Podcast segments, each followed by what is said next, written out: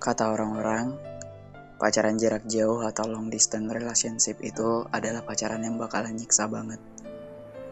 Jarak yang jauh dari rindu yang udah penuh, bikin kita bingung harus melakukan apa lagi. Komunikasi yang stabil kemudian tiba-tiba meredup. Kita bakalan dihantui dengan prasangka. Kayak apa dia bakalan baik-baik aja di sana. Atau apa benar dia bisa setia dengan apa yang udah dibangun berdua selama ini. Pasti kamu bakal memikirkan hal itu dan bikin kamu jadi nggak tenang. Oh iya sampai lupa malah langsung ngomong aja. Salam-salam dulu kali ya. Uh, hai teman-teman, kenalin aku Indah Febri Tama untuk yang tidak kenal. Dan untuk yang udah kenal, semoga makin kenal dan ya kita makin akrab. Gimana kabar kalian hari ini? Baik-baik aja ya.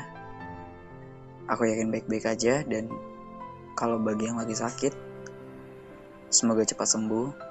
Dan bagi yang lagi mikirin pacarnya yang lagi jauh, kamu yang tenang ya. Taruh percaya padanya dulu dan jangan berpikiran yang aneh-aneh. Pacaran jarak jauh itu emang menyebalkan. Kamu gak bisa ketemu sama dia. Kamu gak bisa bercanda di tempat biasa kamu dengan dia berdua. Bahkan kamu harus tiap hari mikirin dia. Apa dia sehat aja hari ini? Atau gimana keadaan dia di tempat yang jauh dari kamu? Tapi ya kalau emang dia seharusnya berada jauh, sedang mengejar impiannya, kamu harus dukung penuh. Masalah kesetiaan tidak perlu mempertanyakan. Biarkan dia memutuskannya sendiri. Dia mau bertahan denganmu atau selalu ada buat dia, atau dia bakal memilih kalian berakhir dan bersama dengan seseorang di sana. Biarkan itu menjadi keputusannya. Kamu berdua aja biar dia yang selalu menjadikan kamu alasan dia nanti kembali. Jangan bebankan pikiranmu untuk itu. LDR nggak selamanya jadi hal buruk kok. Walau kamu sedang menumpuk rindu di antara banyaknya tanda tanya tentang dirinya, LDR juga ada bagusnya. Kamu bisa tahu kesetiaan dia bagaimana.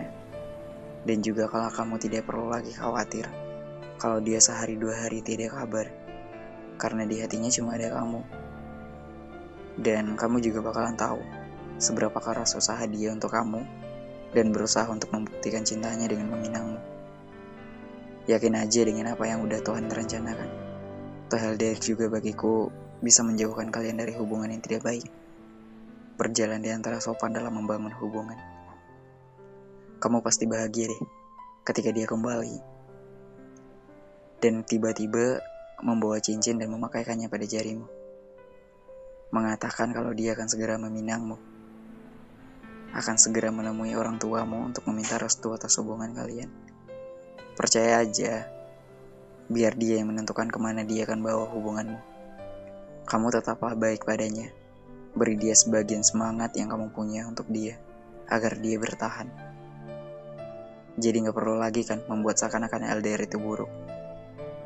Ambil aja baiknya, dan itu adalah modal utama dalam hubungan, yaitu kepercayaan. Uh, nggak kerasa ya aku udah ngomong banyak hal dan mungkin ada yang bilang kamu tahu apa tentang hubungan jarak jauh? Apa kamu pernah ngalamin dan bla bla bla? Iya aku sadar.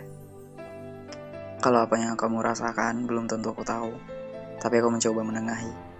Dari sudut pandangku dan kalau kamu merasa ada yang benarnya boleh kamu pikirkan kalau tidak ya kamu bisa kasih tahu bagaimana perspektifmu tentang itu.